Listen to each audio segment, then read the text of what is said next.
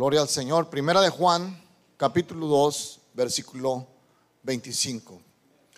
Dice la escritura, y esta es la promesa que Él nos hizo. Diga conmigo, la vida eterna.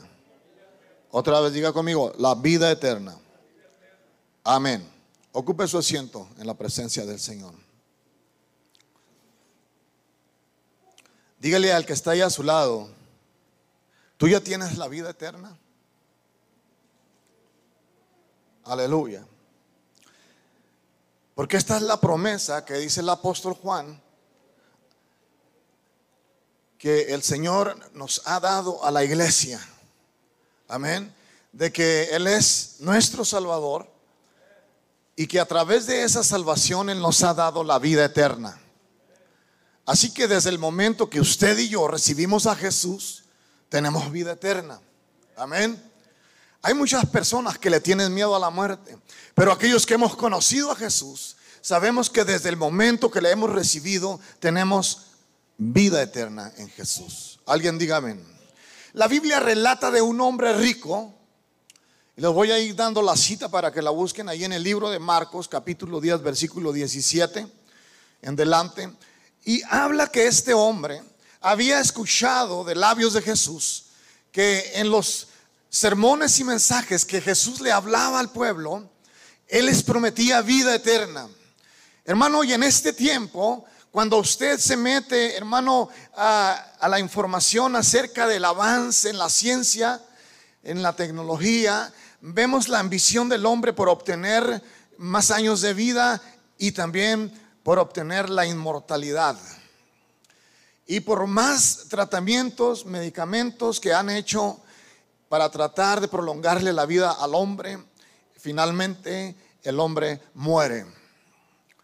Y no estoy en contra de la ciencia, porque la ciencia en cierta manera es buena cuando hablamos de la medicina. Pero hermanos, el hombre que no tiene a Dios y sobre todo los ricos, los hombres millonarios y poderosos, hermanos que se miran en una edad ya avanzada y, y están en lo más mejor de su vida, por la acumulación de riquezas que han hecho. Dice, el solo hecho de pensar en la muerte, hermano, no lo quieren aceptar. Y tratan y buscan la manera de conseguir más tiempo en esta tierra. Y muchos de ellos ya están hablando de que ya es posible tratar de darle al hombre vida eterna, inmortalidad. ¿Se imagina usted? Eh, incluso ahora, ¿verdad? Eh, no sé cuántos han escuchado de que la tecnología tan avanzada, ya salió un, chip que se llama, ah, ah, es un microlink, algo así, que se lo quieren insertar en una parte del cerebro a la gente para que de esa manera la gente pueda tener un poquito más, una vida de más calidad y a la misma vez eh, va a ayudar supuestamente a los que están enfermos del Alzheimer y, y algunas otras cuestiones. Bueno, no cabe duda que la ciencia está avanzando, hermanos. Pero, hermano, está, la palabra del Señor dice que está establecido que el hombre muera solamente una vez y después de ello el juicio. Amén.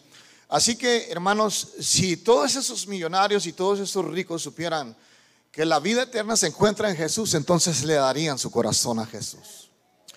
Vamos ahí a Marcos 10, 17, dice la escritura. Al salir él para seguir el camino, vino uno corriendo e hincando la rodilla delante de él, le preguntó, Maestro bueno, ¿qué haré para heredar la vida eterna? Este hombre era un hombre rico, amén. Dice que le preguntó, ¿qué haré para heredar la vida eterna? Jesús le dijo, ¿por qué me llamas bueno? Ninguno hay bueno sino solo uno, Dios. Para esos que dicen que son buenas personas, que son buenas gentes, que ellos no le hacen mal a nadie, que ellos no necesitan ir a la iglesia. Eh, hermanos, la Biblia dice que ninguno hay bueno. Ninguno hay bueno, solamente Dios. Alguien dice amén. Entonces dice, le dice el Señor los mandamientos, ¿sabes? No adulterarás, no matarás, no hurtes, no digas falso testimonio, no defraudes, honra a tu padre y a tu madre. Él entonces respondió, y le dijo, maestro, todo esto lo he guardado desde mi juventud. Y en otro evangelio dice, ¿qué más me falta? Estaba apuntado para que el Señor le dijera qué tenía que hacer para tener la vida eterna. Él estaba hasta bien peinadito así, hermanos, le brillaba el pelo. Todo lo he cumplido, Señor. ¿Se imagina el mentiroso? Si la Biblia dice que nadie jamás pudo cumplir la ley. Nadie jamás. Aleluya, hay poder en Cristo. Alguien diga amén. Él entonces respondiendo dijo, maestro, todo esto lo he guardado desde mi juventud. Entonces Jesús mirándole, le amó. Porque Jesús ama también a los ricos. ¿Cuántos dicen amén? Jesús no está en contra de que te hagas rico. Porque así si eres rico ayudas más la obra de Dios y te conviertes en un financiero de la obra de Dios. ¿Sabes tú que los que financiamos la obra de Dios somos nosotros la iglesia? La iglesia no agarra ningún fondo federal como las escuelas o como algunos programas de beneficencia pública que hay por algunos lugares de la ciudad. La iglesia camina con el sostenimiento financiero del pueblo. Alguien diga amén. Y aquellos que aman a Dios, hermanos, son aquellos que, hermanos, son los responsables. Esos somos los responsables por que la obra de Dios camine. Alguien diga amén. Entonces, hermanos, este hombre dice que Jesús lo vio y le amó. Pero cuando me imagino que Jesús se le quedó viendo con esa mirada tierna de amor, así como cuando se le quedó viendo el Señor a usted cuando usted vino a Jesús, como cuando el Señor me miró a mí con esa mirada de amor y extendió su brazo y me sacó del, del lodo cenagoso donde me encontraba. Jesús se quedó viendo a este hombre porque él decía que todo lo había cumplido. Y si usted ve más adelante, más arriba, dice que él venía corriendo hincando la rodilla, lo cual quiere decir que este hombre vino en una actitud religiosa, parece como que era un religioso de los tiempos de Jesús. Pero recuerda tú que la religión no salva. El único que puede salvar y transformar la vida es Jesús. Alguien diga amén. Entonces Jesús se le quedó mirando y le amó y le dijo, una cosa te falta anda y vende todo lo que tienes y dalo a los pobres, y tendrás tesoros en el cielo, y ven y sígueme, toma tu cruz, tomando tu cruz. Como que esta respuesta de Jesús, hermanos, no era del agrado de este joven rico. Como que cuando Jesús le dijo, bueno, vende todo lo que tú tienes, dalo a los pobres y ven y sígueme y toma tu cruz. Como que aquel hombre, hermano, dijo, eso no era lo que yo quería escuchar del Señor. ¿Cuánta gente no hay que viene buscando aceptación muchas veces? Y cuando somos confrontados por la palabra de Dios, como que esa palabra es para el vecino. Como que esa palabra no es para mí. Y así hay mucha gente en este tiempo. Pero dice la escritura que el Señor le dijo que si hacía eso tendría tesoros en el cielo.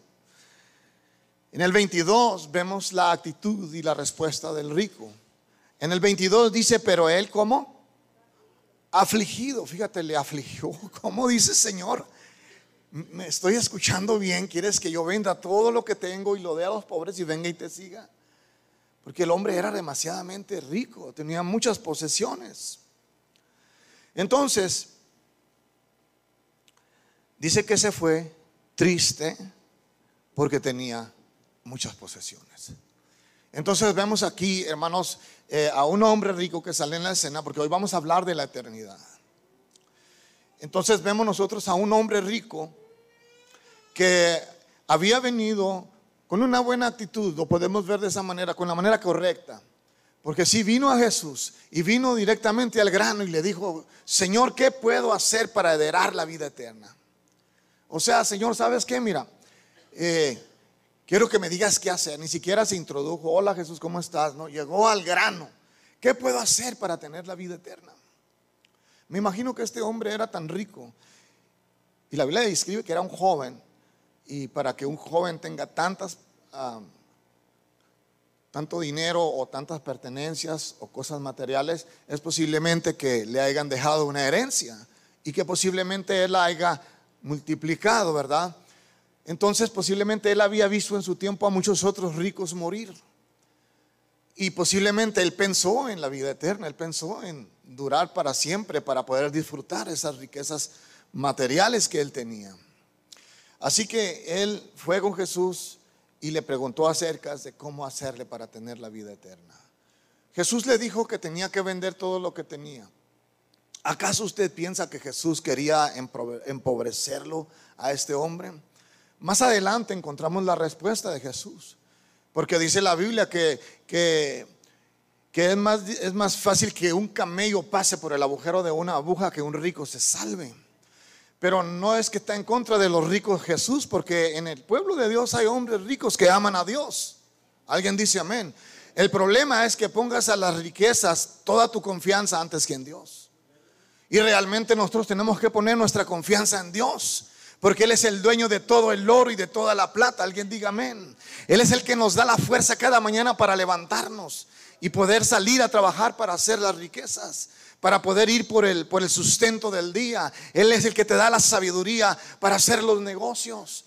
Es el que te da la gracia para que puedas tú, hermano, tener una, una vida acomodada en el área financiera. Alguien diga amén.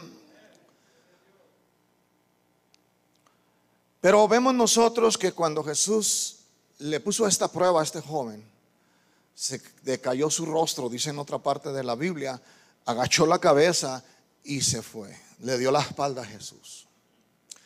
Hermanos, aquí, hermanos, nosotros tenemos que darnos cuenta que cuando tú pones tu confianza en tu trabajo, en tu cuenta de banco, en tus títulos, en tus habilidades, en tus pertenencias, hermano, te va a pasar lo que al hombre rico. Estás poniendo tu confianza en las cosas de este mundo. Y lo que el Señor no quiere, hermanos, es que pongamos nuestra confianza en las riquezas, sino nuestra confianza en Jesús. Porque lo que ahora tenemos, mañana se puede terminar. Alguien dice amén. Y lo más hermoso que podemos tú y yo tener es la vida eterna con Jesús. ¿Se acuerda del hombre rico? La Biblia habla de varios hombres ricos, pero a, los voy a hablar de este. La Biblia dice que este hombre había llegado a, la cima, hermano, de, su vida y, y de su éxito como un hombre de negocios y había acumulado muchos bienes para muchos años. Y llegó un momento que él miró y contempló todo lo que tenía y dijo, pues todo esto no me lo voy a acabar en toda mi vida. Así que le habló a su alma y le dijo, ahora sí, alma mía, has acumulado muchos bienes para mucho tiempo, ahora sí, gózate. Pero de repente escuchó una voz que le dijo, necio. Y todo lo que tú tienes y todo lo que tú has acumulado, ¿para quién será? Porque no sabes que esta noche vienen a pedir tu alma.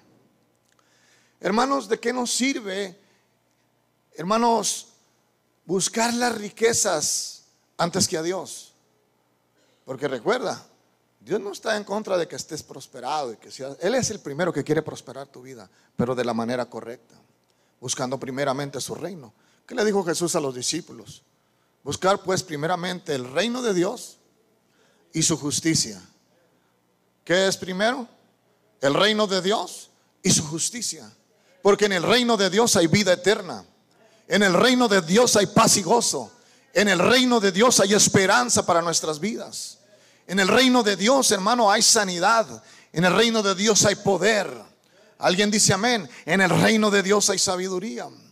Entonces dijo el Señor, busca pues primeramente el reino de Dios y su justicia y todas estas cosas que todos los del mundo buscan, hablando de la comida, hablando de los zapatos, el techo, el carro, todo lo que todos necesitamos, dice que vendrán por añadidura, o sea, la consecuencia de tu obediencia a Dios. Alguien diga amén. Pero hay quienes no han entendido este pasaje de Jesús. Hay quienes andan buscando primero las añadiduras. Andan como el hombre rico, andan perdidos. O como el otro hombre rico que acumuló para muchos tiempos y escuchó la voz que le dijo, necio, esta noche vienen a pedir tu alma y lo que has acumulado, ¿para quién será? Entonces Dios quiere, hermanos, que nosotros busquemos primeramente su reino y la justicia. Porque Él se encargará de suplir en tu casa. Él se encargará de ayudarte en tus negocios. Él es el que se va a encargar para que te levantes con fuerza en la mañana, con la gracia de Dios, para que salgas a hacer negocio, para que vengas próspero por la tarde. Alguien dígame.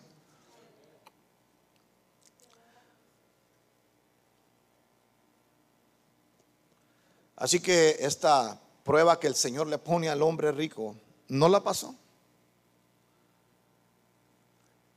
Le respondió el Señor,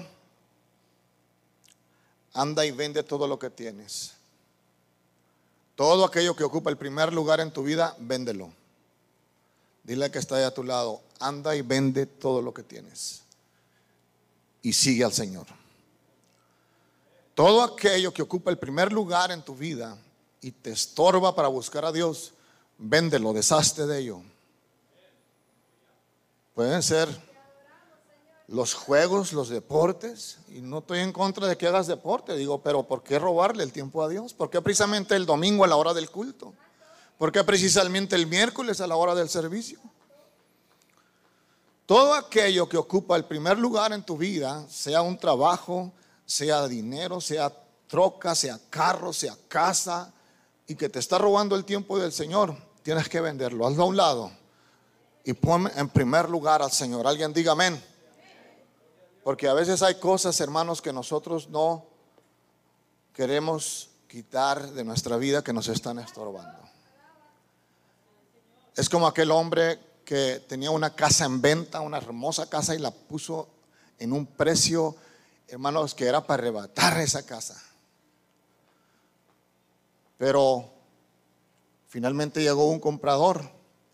Pero aquel hombre en su recámara, en su master bedroom, tenía un clavo con un dicen que con un pedazo de carne, y ese pedazo de carne se llama machaca. ¿Cuántos saben lo que es la machaca? Ah, ah, yo, sí sé porque a mí me gustan mucho los almuerzos de huevo con machaca. es una carne deshebrada con huevo y está bien rica en la mañana. A mí me gusta con lonches de pan blanco. Amén, ya les está dando hambre, ¿verdad? y dice que, allí tenía un clavo en su recámara arriba ahí donde estaba su cama y en el clavo atorado un pedacito de carne machaca.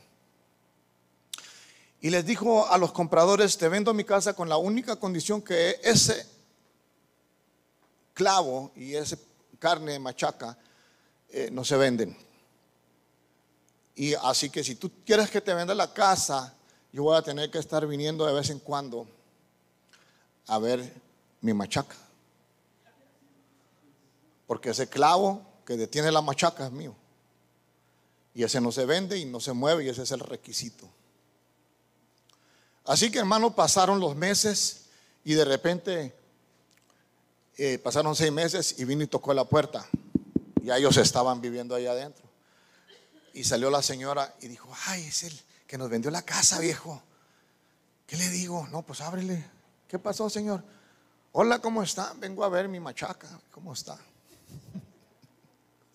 Así que entró al cuarto y, y ahí está viendo su machaca. Y bueno, gracias, ya miré mi machaca, ya me voy.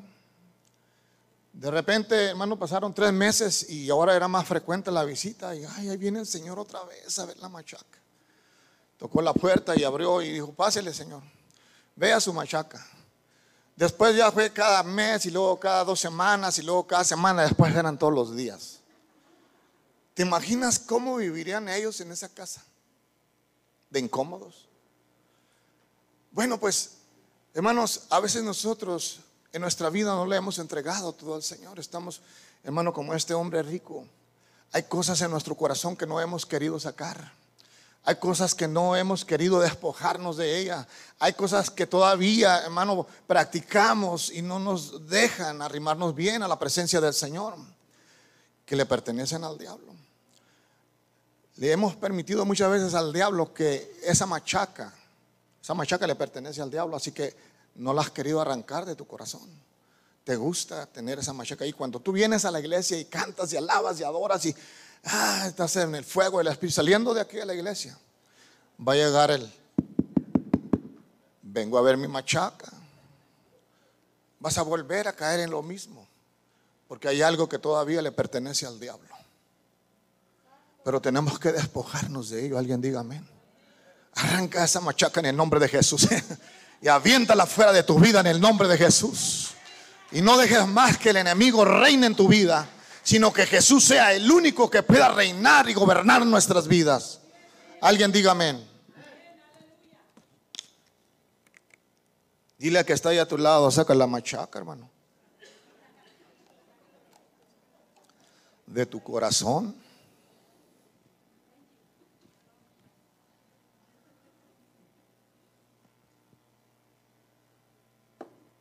Ya ven, ya no prendió.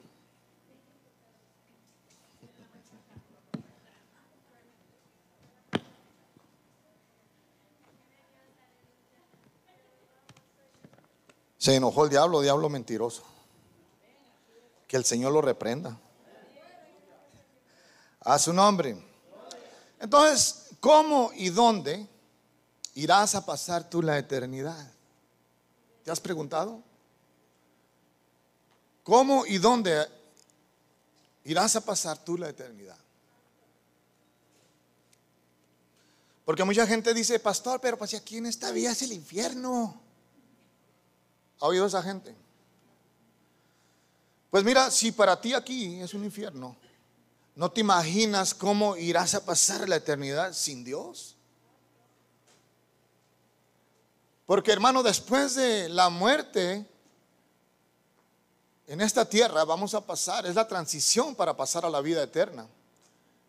A uno de los dos lugares según el que tú hayas escogido en vida, porque la decisión es en vida. Alguien diga amén. Sin embargo, Dios nos ha dado esa puerta y esa llave, esa oportunidad para tener la vida eterna en Cristo Jesús. Por eso dice allí en Juan 3:16, porque de tal manera amó Dios al mundo que ha dado a su Hijo unigénito para que todo aquel que en Él cree no se pierda más, tenga que la vida eterna. Aleluya, su nombre. El que conoce a Dios tiene la vida eterna. Juan 17:1 dice, estas cosas habló Jesús levantando los ojos al cielo. Dijo, Padre, la hora ha llegado, glorifica a tu Hijo para que también tu Hijo te glorifique a ti. Como le has dado potestad sobre toda carne para que dé vida eterna a todos los que le diste. ¿En dónde está la vida eterna? En Jesús de Nazaret.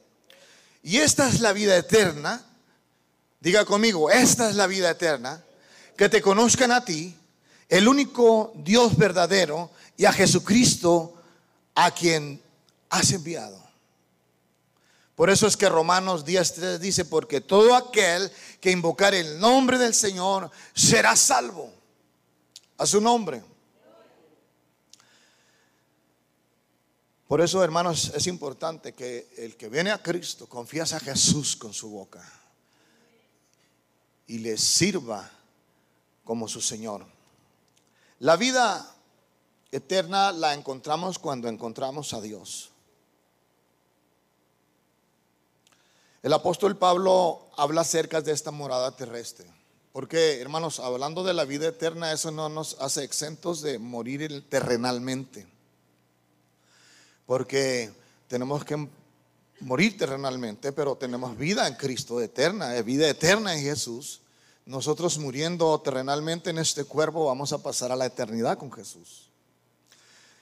El apóstol Pablo nos dice ahí en segunda de Corintios capítulo 5, versículo 1, porque sabemos que si nuestra morada terrestre, este tabernáculo se deshiciera y está hablando del cuerpo, porque lo, pone como un tabernáculo. El tabernáculo era el que, el, que, el que tenía la presencia de Dios. Entonces ahora Dios habita en medio de su pueblo, habita en nosotros, habita dentro de nosotros. Nuestro cuerpo ahora es la morada del Espíritu Santo. Nuestro cuerpo es el templo del Espíritu Santo de Dios. ¿Alguien dice amén? Dice que que si nuestra morada terrestre, este tabernáculo se deshiciere, tenemos de Dios un edificio una casa no hecha de manos eterna en donde? En los cielos. Y por esto también gemimos deseando ser revestidos de aquella nuestra habitación celestial. Bueno, recuerde hermanos que tenemos una casa mejor. Quizás este cuerpo, hermanos, va a llegar un momento que se va a deshacer, pero Dios nos ha prometido una, un cuerpo nuevo. Alguien diga amén. Pues así seremos hallados vestidos y no desnudos porque asimismo los que estamos en este tabernáculo gemimos con angustia. Porque no quisiéramos ser desnudados, sino vestidos para que lo mortal sea absorbido por la vida. Y la única manera de que lo mortal sea absorbido por la vida es a través de recibir a Jesús como nuestro Salvador personal. Alguien diga amén. Mas el que nos hizo para esto mismo, ¿quién es? Es Dios. Él es el arquitecto que formó cada parte de nuestro cuerpo y para Él nada hay imposible que Él no pueda hacer. Para Él no es nada imposible ponerte riñones nuevos, corazón nuevo, hermano, darte nuevas fuerzas, levantarte de la cama del hospital, porque Él es todopoderoso. Alguien diga amén. Entonces dice el versículo 5, más el que nos hizo para esto mismo es Dios, quien nos ha dado que las arras del Espíritu. Las arras del Espíritu, las arras significa el comienzo de la bendición, el comienzo de lo que viene. Esto solamente es una probadita. Por eso es que cuando has visto los matrimonios cuando se están casando que como simbolismo llevan unas arras también y las arras que simboliza eh, simboliza la economía próspera en ese hogar. Y, eso es nada más una probadita de lo que viene, de lo que se desea para ese matrimonio, que sea próspero, amén, en esa área. Pero aquí habla de las arras del Espíritu que nos fueron dadas cuando le entregamos nuestra vida a Jesús. Cuando usted y yo le entregamos nuestra vida a Jesús, hermano, fuimos sellados, dice el libro de Efesios, con el Espíritu Santo de Dios para el día de nuestra redención y nos fueron dadas las arras del Espíritu. Ahora el Espíritu Santo de Dios mora en nosotros. Alguien diga amén. En ese momento que le entregamos nuestra vida a Jesús, hermano, el hombre viejo quedó muerto y resucitamos en un nuevo hombre. Alguien diga amén. El espíritu que estaba muerto dentro de nosotros recobró vida en Cristo Jesús. Porque, hermano, Él es el único que puede dar vida al espíritu. Alguien diga amén. Así que vivamos confiados siempre sabiendo que entre tanto que estamos en el cuerpo, estamos ausentes del Señor. No lo podemos ver, pero lo sentimos. Cuando venimos a este lugar a adorar y alabar a Dios, aquí está la presencia de su Espíritu Santo. Podemos sentir su presencia, podemos ver la gloria de Dios manifestándose, moviéndose en su pueblo. Alguien diga amén. Y el día de hoy lo sigue haciendo. Por eso dice que vivamos confiados siempre. Porque mientras que estamos en este cuerpo, estamos ausentes en el Señor. Jesús dijo, no los dejaré huérfanos, enviaré al consolador. ¿Cuál es el consolador? Es el Espíritu Santo de Dios que mora en nosotros. El que nos guía, nos redarguye de todo pecado, el que nos guía el camino, el que nos enseña, el que nos recuerda. Alguien diga amén. Dice, el versículo 7, porque por fe andamos y no por vista. Amén. Usted y yo no hemos visto literalmente a Jesús como lo vio Tomás el incrédulo. ¿Se acuerda de Tomás el incrédulo? Cuando Jesús resucitó, él dijo, no, no, yo no creyere. Hasta que yo no lo vea y vea los hoyos de sus manos y vea los hoyos de sus pies y vea el agujero de la lanza que le enterraron en el costado, entonces voy a creer. ¿Sabes qué significa Tomás? Gemelo. Y a veces hay muchos gemelos en este tiempo. Quieren ver para creer. Y andamos por fe. Seguimos a Dios porque le creemos. Nos consagramos a Él porque le creemos. Porque sabemos que su promesa es la vida eterna para nuestra vida. Alguien diga amén.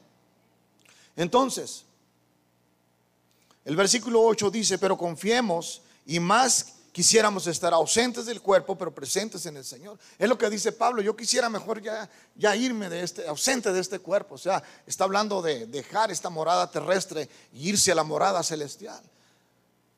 Porque ahorita vamos a mirar eh, algo extraordinario que pasó en la vida de Pablo.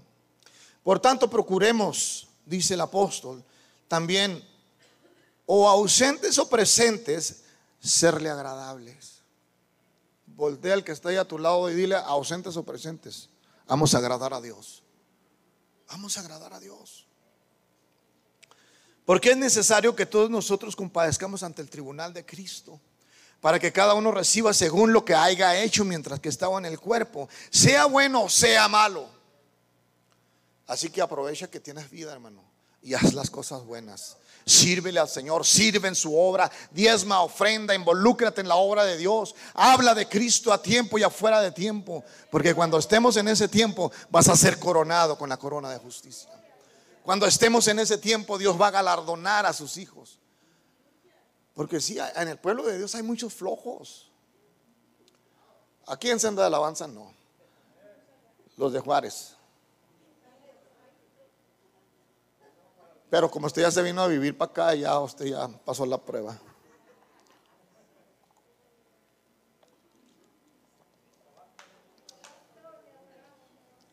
De ustedes depende si acabamos ese cerco. Échele más al alfolí. De esos diezmos, pues, ¿qué le cuesta? Diga. Va a llegar el momento que se va a morir y va a decir, y hubiera diezmado en la obra de Dios. Hubiera hecho esto y hubiera ido cuando decía el pastor, vengan a ayudar. Tú ley. Dijo una hermana, yo ya con que de panzazo pase, pastor. No, no, no piense así, mejor, hermanos, vamos a echarle ganas mientras que estamos en el cuerpo. Alguien diga amén. Bueno, en la eternidad no existe el tiempo. ¿Por qué no existe el tiempo en la eternidad? Porque la eternidad es la dimensión del espíritu. Usted y yo estamos en este mundo y este mundo se mueve en la tercera dimensión. Tiempo, espacio y materia. Pero Jesús dijo que no vivamos conforme a la carne, sino conforme al espíritu. Porque los que viven conforme al espíritu tienen vida. Vivir conforme al Espíritu es movernos en la cuarta dimensión del Espíritu, en la dimensión del Espíritu, en la dimensión, hermano, de lo imposible, donde se hacen los milagros, donde se mira la gloria de Dios, hermano, donde experimentamos esa maravillosa presencia de Dios en nuestra vida. Aleluya. Yo no sé cuántos de ustedes han experimentado la gloria de Dios en su vida, pero si no lo ha hecho, Órele a Dios, dígale Señor, yo quiero sentir tu presencia, yo quiero ver tu gloria, yo quiero ver tus milagros. Hermano, al día de hoy Dios sigue haciendo milagros. Mucha gente dice, no, pues yo no veo que pasa nada, porque eres incrédulo, eres gemelo de Tomás. Hermano, pero aquellos que le creemos podemos ver la gloria de Dios cada día, en cada servicio. Alguien diga amén.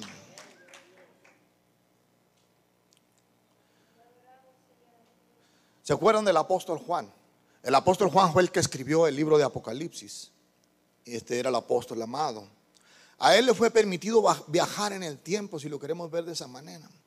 Él, hermano, cuando, cuando Dios, cuando Jesús le permitió a Juan tener esa grande revelación, a Juan el apóstol, el que escribió el libro de Apocalipsis, hermano, fue remontado desde, desde el tiempo de Jesucristo hasta el tiempo los últimos tiempos cuando se iría a manifestar el anticristo, cuando las dos bestias irían a surgir, cuando el nuevo orden mundial comenzaría, hermano, a, a comenzar a formarse en este mundo. Y ya se está viendo, hermanos. Yo creo que usted y yo, esta generación, estamos viviendo ese tiempo. Pero Juan, el apóstol amado, el que escribió el libro de Apocalipsis, a él se le permitió viajar en el tiempo. Él vio al anticristo, él vio a la gran ramera y a todos los, él vio todos los eventos que van a acontecer y vio también cuando las dos bestias fueron lanzadas al lago de fuego. A él se le permitió ver todos los eventos del futuro, porque hermanos, en Dios no existe el tiempo. Él es la eternidad. Y usted y yo, hermanos, ya tenemos vida eterna, pero aunque estamos en este sistema, desde ahorita usted y yo ya podemos tener la vida eterna y gozar de ella. Porque, hermanos, para experimentar las cosas del Espíritu, lo que se mueve en el Espíritu es en la cuarta dimensión, donde se ven los milagros de Dios, donde puedes ver la gloria de Dios. Y para eso hay que caminar en esa esfera. Y solamente lo podemos obtener a través de la oración, la búsqueda de Dios, la consagración a Dios, el trabajar para Dios. Hermano, el hacer lo que Dios nos ha mandado hacer en esta tierra, porque la iglesia fue diseñada con un propósito. Mateo 28, 19 dice, por tanto, ir y hacer discípulos a todas las naciones. Ese es el diseño de la iglesia, el propósito, uno de los propósitos de que la iglesia fue diseñada para que continúe llevando el Evangelio de salvación al mundo entero. A su nombre. Y es a la iglesia a quien se le dio esa responsabilidad, porque ni siquiera los ángeles pueden venir ahorita en este tiempo. Es la iglesia, alguien diga amén. Entonces, en la eternidad no hay pasado, ni presente, ni futuro. No existe. El tiempo no existe. Tenemos que pensar en la eternidad. ¿Nunca ha pensado en la eternidad, hermano? Y uno dice, ay, es que yo no estoy pensando todavía en morirme. Hermanos, cuando tenemos a Jesús, nosotros no vemos la muerte como la ven la gente que no tiene a Cristo. La muerte es solamente una transición a la vida eterna. Alguien diga amén. Aleluya, a su nombre. Pero es en esta vida donde se toma la decisión. ¿Dónde vas a querer tú pasar la eternidad? Eh, eh, nomás hay dos lugares. O en el cielo o en el infierno, en la condenación eterna. Nada más hay un Dios verdadero y un Dios que es conocido como el Dios de este mundo, el Dios y Padre de toda la mentira. Y, ese es el diablo, el Señor lo reprenda. Y el que no es hijo de Dios es hijo del diablo. Y el que no practica las cosas de Dios, practica las cosas del diablo. Y el que practica las cosas del diablo es hijo del diablo. Jesús lo dijo, no lo digo yo. Porque los apóstoles se creían que eran hijos de Abraham y procuraban matar a Jesús. Y Jesús les dijo, si ustedes fueran hijos de vuestro padre Abraham, no me buscarían para matarme. Al contrario, ustedes supieran quién soy yo. Pero como ustedes me buscan para matarme y esos pensamientos no vienen de Dios y esa sobra de Satanás, ustedes son hijos de vuestro padre el diablo. El Señor lo reprenda, amén. Tenemos que pensar en la eternidad. El hombre rico pensó en la eternidad, pero al final rechazó la vida eterna. Cuando Jesús le puso la prueba de que vendiera todo lo que tenía, se le cayó el rostro, se agüitó y, dijo, ahí nos, vemos, Señor. Es más, no dijo nada, nomás se fue. ¿Cuánta gente no hay en este tiempo, hermano, que se le, se le da el mensaje de salvación, se le predica el Evangelio eh, y no, no están interesados? En ese tiempo, cuando Jesús predicaba, dice la Biblia que muchos se iban porque le decían, dura es esta palabra, ¿quién podrá escucharla? Hermanos, el hombre por sí solo no puede hacer nada.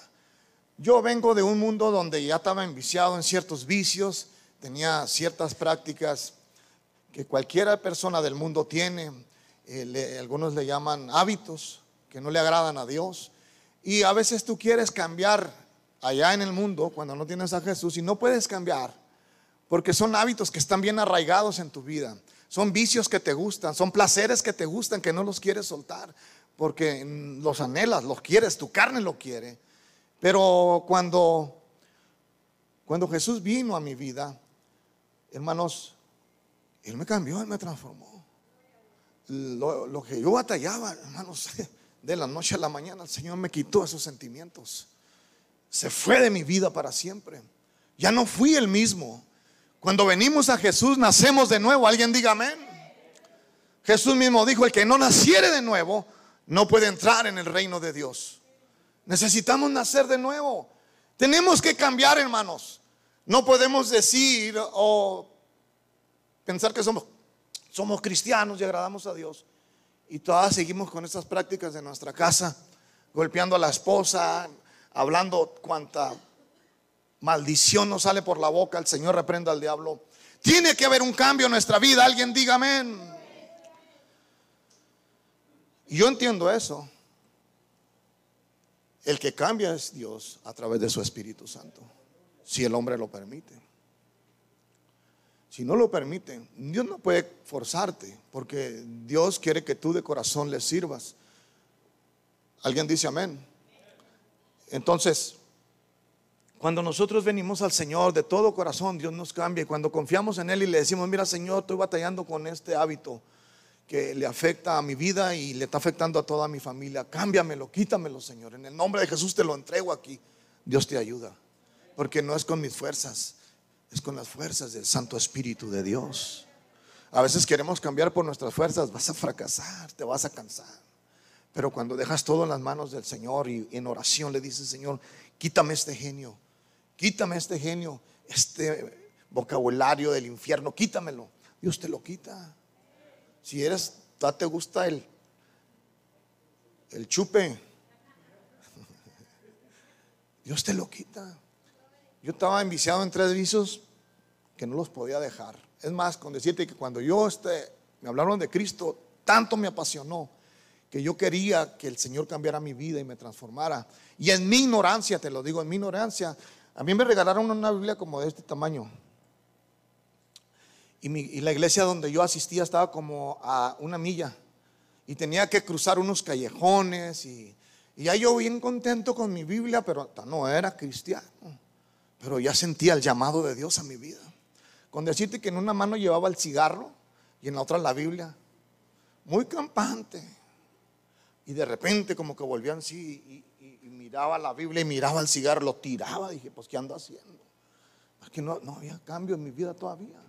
No aconteció hasta que tuve un encuentro con Jesús y me cambió y transformó mi vida. Entonces jamás me dieron ganas de volver a fumar ni de volver a usar ningún vicio. El Señor cambia, alguien diga amén. Tenemos que, hermano, tiene que haber cambio en nuestra vida. Alguien diga amén. Aleluya, su nombre. El hombre rico despreció. ¿Se acuerdan del hombre del, rico y el mendigo?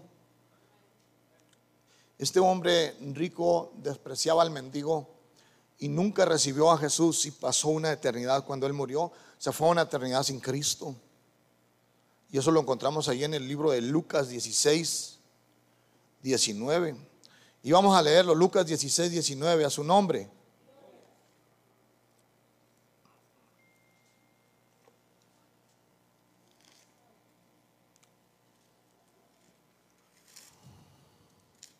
Es que ahora ando estrenando Biblia, hermano. Cristo, bueno, alguien diga amén. Mira, allí en el libro de Lucas, capítulo 16 y versículo 19, vamos a encontrar la parábola del hombre rico y de Lázaro, el mendigo. Versículo 19. Dice la escritura, había un hombre rico que se vestía de púrpura y de lino fino y hacía cada día banquetes con esplendidez. Tenía dinero, ¿verdad? Este cada día hacía sus fiestones. Había también un mendigo llamado Lázaro, que estaba echado a la puerta de aquel lleno de llagas y ansiaba saciarse de las migajas que caían de la mesa del rico. Y aún los perros venían y lamían sus llagas. Aconteció que murió el mendigo y fue llevado por los ángeles, ¿a dónde? Al seno de Abraham. Fíjate, cuando murió el mendigo, fíjate, cuando murió, ¿quién, ¿quiénes fueron por él? Los ángeles. Y dice que se lo llevaron al seno de Abraham. Y murió también el rico y fue sepultado, como toda la gente. Y en el Hades alzó sus ojos estando en qué? El Hades es también el infierno. Dice que cuando estaba allá, o sea, supuestamente murió, pero como que alzó los ojos, que no estaba muerto. Así lo entiende la gente que no tiene a Jesús porque no tiene el concepto ni la idea exactamente qué es la muerte. Pero la muerte no es más que la conclusión de la vida en esta tierra y la transición para entrar a la vida eterna, ya sea en el paraíso, que es el seno de Abraham, o en el infierno, que es el Hades o el lugar de tormento. Entonces vemos aquí una historia acerca del hombre rico que él alzando sus ojos se encontraba en el Hades y estaba en tormentos. Y vio de lejos a quién vio. Vio a Abraham y a Lázaro en su seno. Entonces él dando voces dijo, Padre Abraham, ten misericordia de mí, envía a Lázaro para que moje la punta de su dedo en agua y refresque la lengua porque estoy atormentado en esta llama. Pero Abraham le dijo, hijo, acuérdate que tú recibiste bienes en tu vida y Lázaro también males. Y mira lo que ahora la condición de Lázaro dice, pero ahora este es consolado aquí y tú atormentado es muy diferente el lugar de donde está el uno del otro.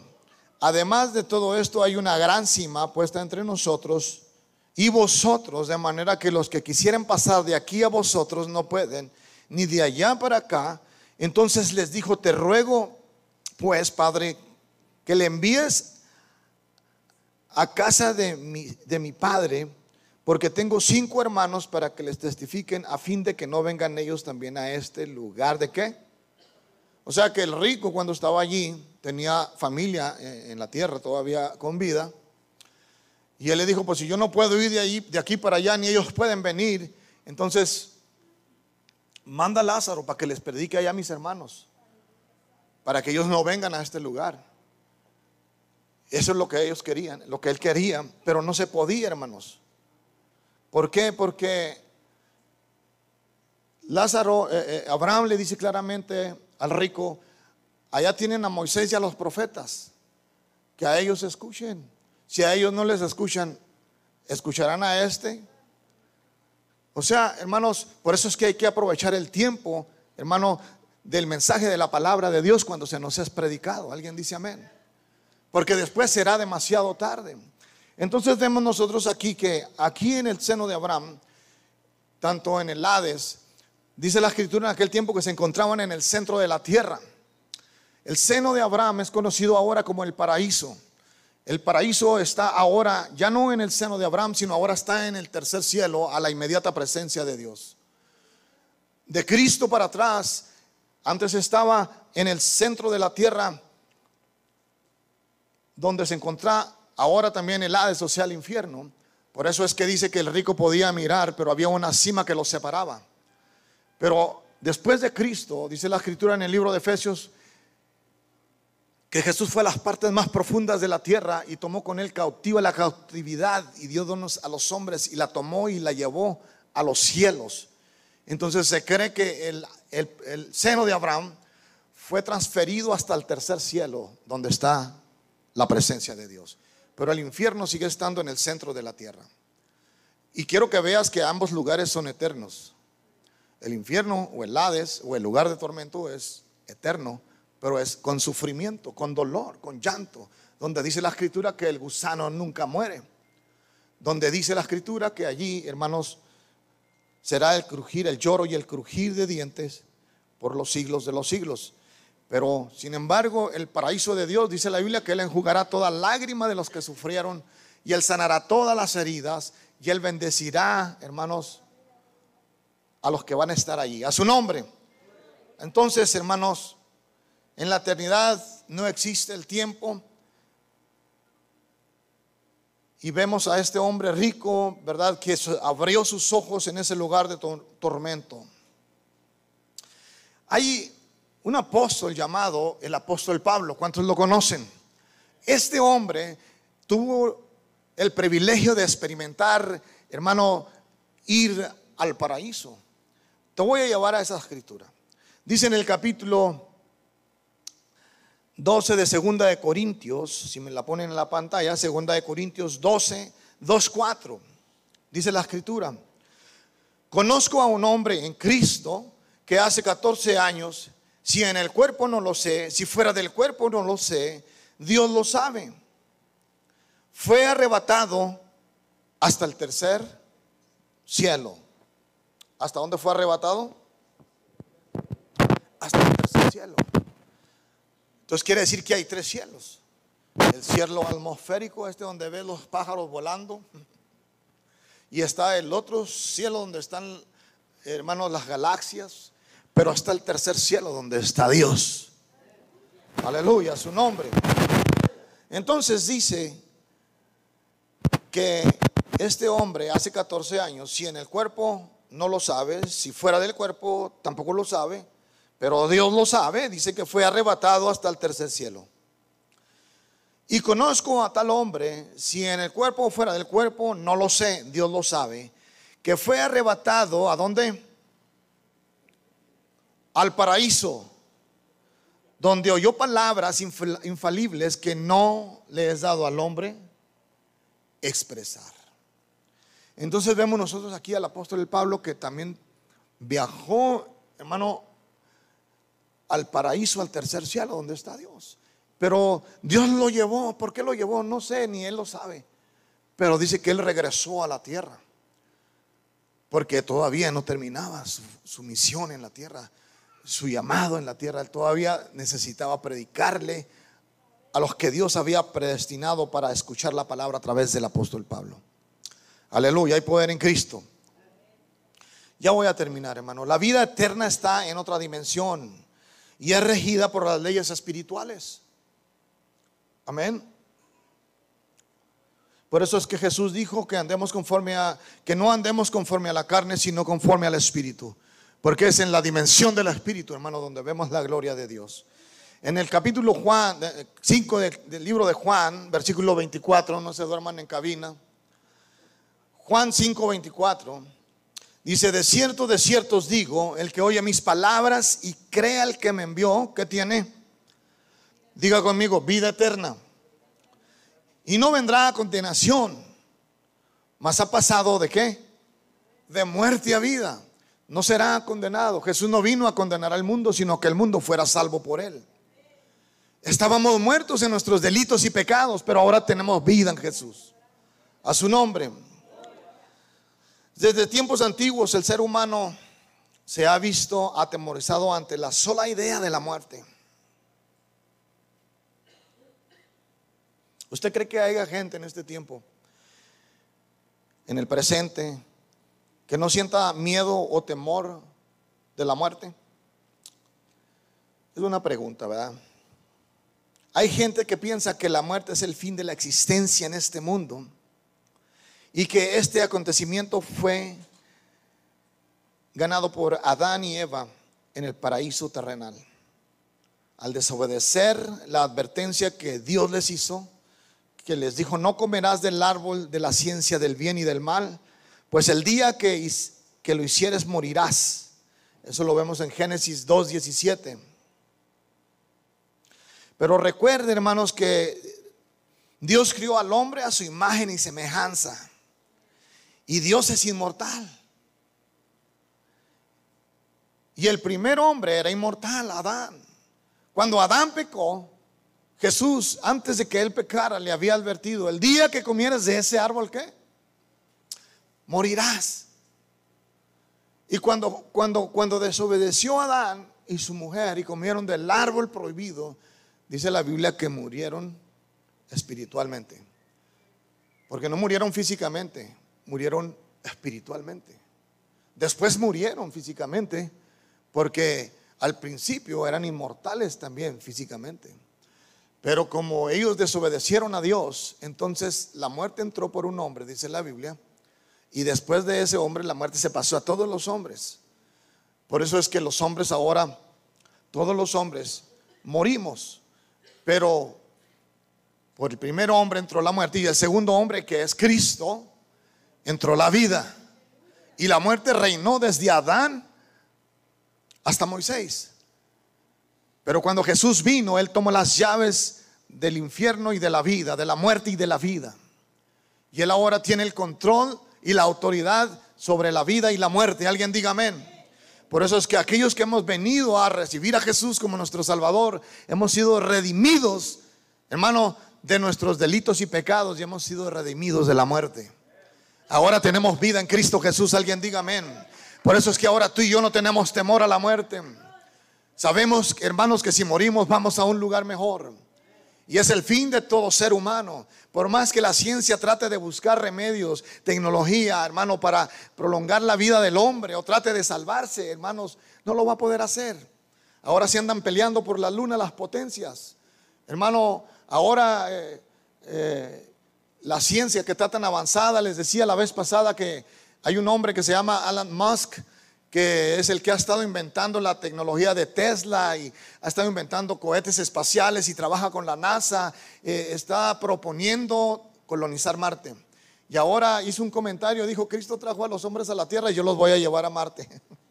Como que se burlan, ¿verdad? Pero sabemos bien que el Señor mismo dijo, si te remontares a lo más alto de la luna, de ahí te derribará Dios. ¿A dónde podemos huir de su presencia? El hombre puede hacer muchas cosas, la ciencia puede aumentar, hermano, pero eh, la escritura se tiene que cumplir tal y como está. Así que si quieres vida eterna, la encuentras en Jesús. Séle fiel a Jesús. Alguien diga amén. Yo no sé, pero yo me emociono, hermanos, que un día vamos a estar con el Señor en su misma presencia y nos vamos a gozar en aquel lugar. Aleluya, su nombre. Dice Juan 5:25, de cierto, de cierto os digo, viene la hora y la hora es cuando los muertos oirán la voz del Hijo de Dios. Y los que la oyeren, ¿qué? Vivirán. Aleluya. Cristo es bueno, alguien diga amén.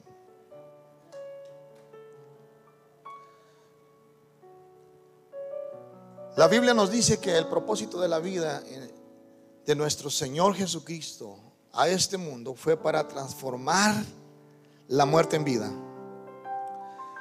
Porque dice la Biblia que el ladrón no vino, el ladrón no vino para dar vida, el ladrón vino para matar, hurtar y destruir. Pero Jesús vino para darnos vida y vida en esperanza. ¿Cuántos creemos vida en abundancia? ¿Cuántos creemos eso?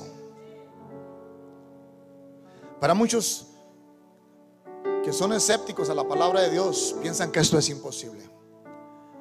Pero para aquellos que le creemos al Señor, en el Señor todo es posible. Porque Él es la resurrección y la vida. Él se levantó con gran poder y gloria. Alguien dice amén.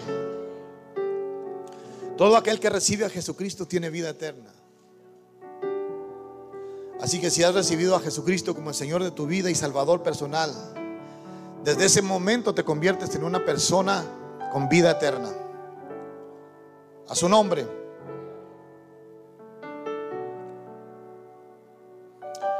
Cuando hablamos de tener vida eterna, les decía ahorita, no es no quiere decir que que no vamos a morir físicamente, sí vamos a morir físicamente. Pues lo que hizo nuestro Señor Jesucristo fue recobrar la inmortalidad que perdió el hombre Adán. Aunque les voy a decir algo, la única manera de no morir en vida en esta tierra es que el Señor nos sorprenda en el arrebatamiento de la iglesia. Porque dice el apóstol Pablo que los muertos en Jesús resucitarán primero. Y luego los que estemos con vida, en el momento del arrebatamiento, hermano, dice la Biblia que nuestros cuerpos serán transformados. Y entonces estaremos con Jesús en las nubes, con un cuerpo diferente. ¿Sabes que en la resurrección de los muertos hay un, una gran esperanza porque el que al que le faltaba un pie, hermanos, eh, eh, el pie, hermanos, lo va a recobrar, va, él va a estar perfecto en la presencia de Dios. El que estaba enfermo de algo ya jamás va a estar enfermo, va a estar perfecto y sano en la presencia de Dios. Porque ese es un lugar maravilloso, precioso. Quiero terminar con esto.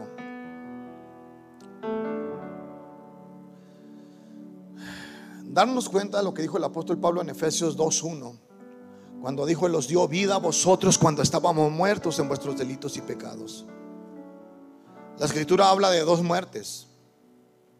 Muerte física o muerte material como la que estaba diciéndoles ahorita. Pero también habla de la muerte espiritual. Por eso dice la Biblia que bienaventurados los que tomen parte en la primera resurrección. Porque después viene una segunda muerte, la muerte espiritual. Los que ya no, hermanos, tuvieron la oportunidad o la tuvieron y la despreciaron, ellos van a entrar a la eternidad sin Cristo. Esa es la muerte espiritual. La muerte espiritual es un estado de vida en sufrimiento, en dolor, en miseria por la eternidad. Y no es que, hermanos, Dios lo haya permitido con ellos, sino que el ser humano tiene la capacidad de de tomar la decisión en vida. Dios al hombre cuando lo hizo le dio albedrío propio. Tenemos, tenemos voluntad propia, alguien diga amén. Por eso es que Dios no nos hizo como robots para hacer lo que Dios dice que quiere que hagamos. Dios nos dio voluntad propia para tomar decisiones. Amén. Así que los que se pierden es porque ellos si quisieron perder. Pero los que, hermanos, tenemos vida eterna porque tomamos la decisión de seguir a Jesús. Hay un mejor lugar, hermano. El apóstol Pablo dice, el apóstol Pedro, que hay un cielo y una tierra nueva donde vamos a morar. Dice que ahí va a morar la justicia y ahí va a morar, hermanos, el amor y la paz de Dios. Hay un mejor lugar. Yo no sé cómo tú te imaginas la eternidad. pero es un lugar donde vamos a vivir. Si esta tierra te parece que estás feliz en esta tierra, estás contento con las cosas materiales, pero la muerte no nos deja continuar.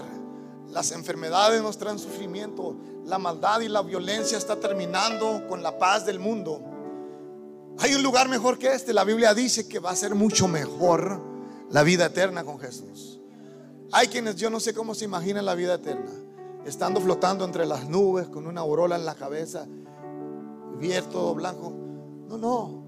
El cielo es un lugar preparado, es un lugar para vivir, es un lugar donde, hermano, la Biblia dice que seremos eternos por los siglos de los siglos. No vamos a morir. Ahí no va a existir la muerte, ahí no va a existir la enfermedad, ahí no va a existir la maldad. Ahí el Señor, hermanos, nos pastoreará. Ahí viviremos para siempre. Y vamos a conocer a nuestros seres queridos, claro que sí. Es un lugar donde vamos a vivir. Quisiera hablarte más de este tema, pero es muy extenso. Pero lo que te quiero decir es que piensa en la eternidad. Quizás muchos digan, ay, pues es que eso es pensar en la muerte. entiende, entiende el código de la muerte. Es nada más la muerte solamente es la transferencia a la vida eterna. Es una transición. ¿Estamos de acuerdo, hermanos?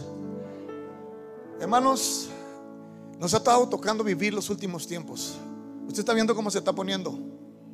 Están, hermanos, ahorita los noticieros. Nunca se había oído como ahora bombardeando por todas partes. Se está pronosticando para mediados o antes del 2023 que vamos a entrar en lo peor de la recesión se oyen puras malas noticias, hermano, pero usted y yo estamos confiando en Cristo. No se aferre a este sistema, hermanos. Si Dios lo ha bendecido en esta tierra con un carrito, con una casita, con un dinerito ay, para que no ande nomás de antojado y no se puede comprar una nieve, que le quede para una nievita, no, no es cierto. Hermanos, disfrute la vida y dele a Dios lo que es de Dios. Sirva a Dios, no se aferre a este sistema, porque cuando se muera no se va a llevar ni lo que trae puesto. Así que pensemos en la vida eterna, hermanos. Es precioso, es maravilloso. Por eso estamos aquí. Si esto no existiera, pues, ¿qué hacemos aquí, verdad? Si la muerte es el fin de la existencia del hombre, pues vamos a darle vuelo a la hilacha, ¿no? Muchos dirían eso. Pero porque amamos a Dios y hay un lugar mejor y porque sabemos, hermanos, que lo que hayas hecho en esta tierra, bueno o malo, vamos a ser confrontados por el Señor. Así que echémosle ganas. ¿Cuántos dicen amén? ¿Qué les parece, iglesia? Si este último tiempo que el Señor nos da la oportunidad a nosotros, esta generación, de poder estar todavía como iglesia en la tierra, ¿por qué no le hablamos de Cristo a alguien? ¿Por qué no nos involucramos en la obra de Dios? Podemos salvar a un pecador de las garras del infierno. ¿Sabes cuántas almas por segundo caen al infierno? Es exagerada la cantidad. Yo solamente de oír las, estadísticas de los que mueren y los que nacen es, es exageradamente grande el número, hermanos. Pues ganemos almas para Jesús. Pero comencemos, como decía la pastora la vez pasada, a hacer los Noés de este tiempo. ¿Qué hizo Noé? Salvó a su familia los metió en el arca en medio de salvación. Mira, salva a tu familia. Comienza con los de tu casa. Tráelos a la iglesia. Nada de con que no quieren. Mientras que vivan bajo tu techo, están bajo tu autoridad. Alguien diga amén. Así que se va a hacer lo que tú dices porque tú eres el jefe de casa. Tráetelos a la iglesia. De allí háblale a tus primos, háblale a tus familiares, a tus vecinos, compañeros de trabajo. Lo vamos a hacer, hermanos. Póngase de pie, véngase. Si usted gusta pasar a este altar, véngase. Vamos a orar al Señor.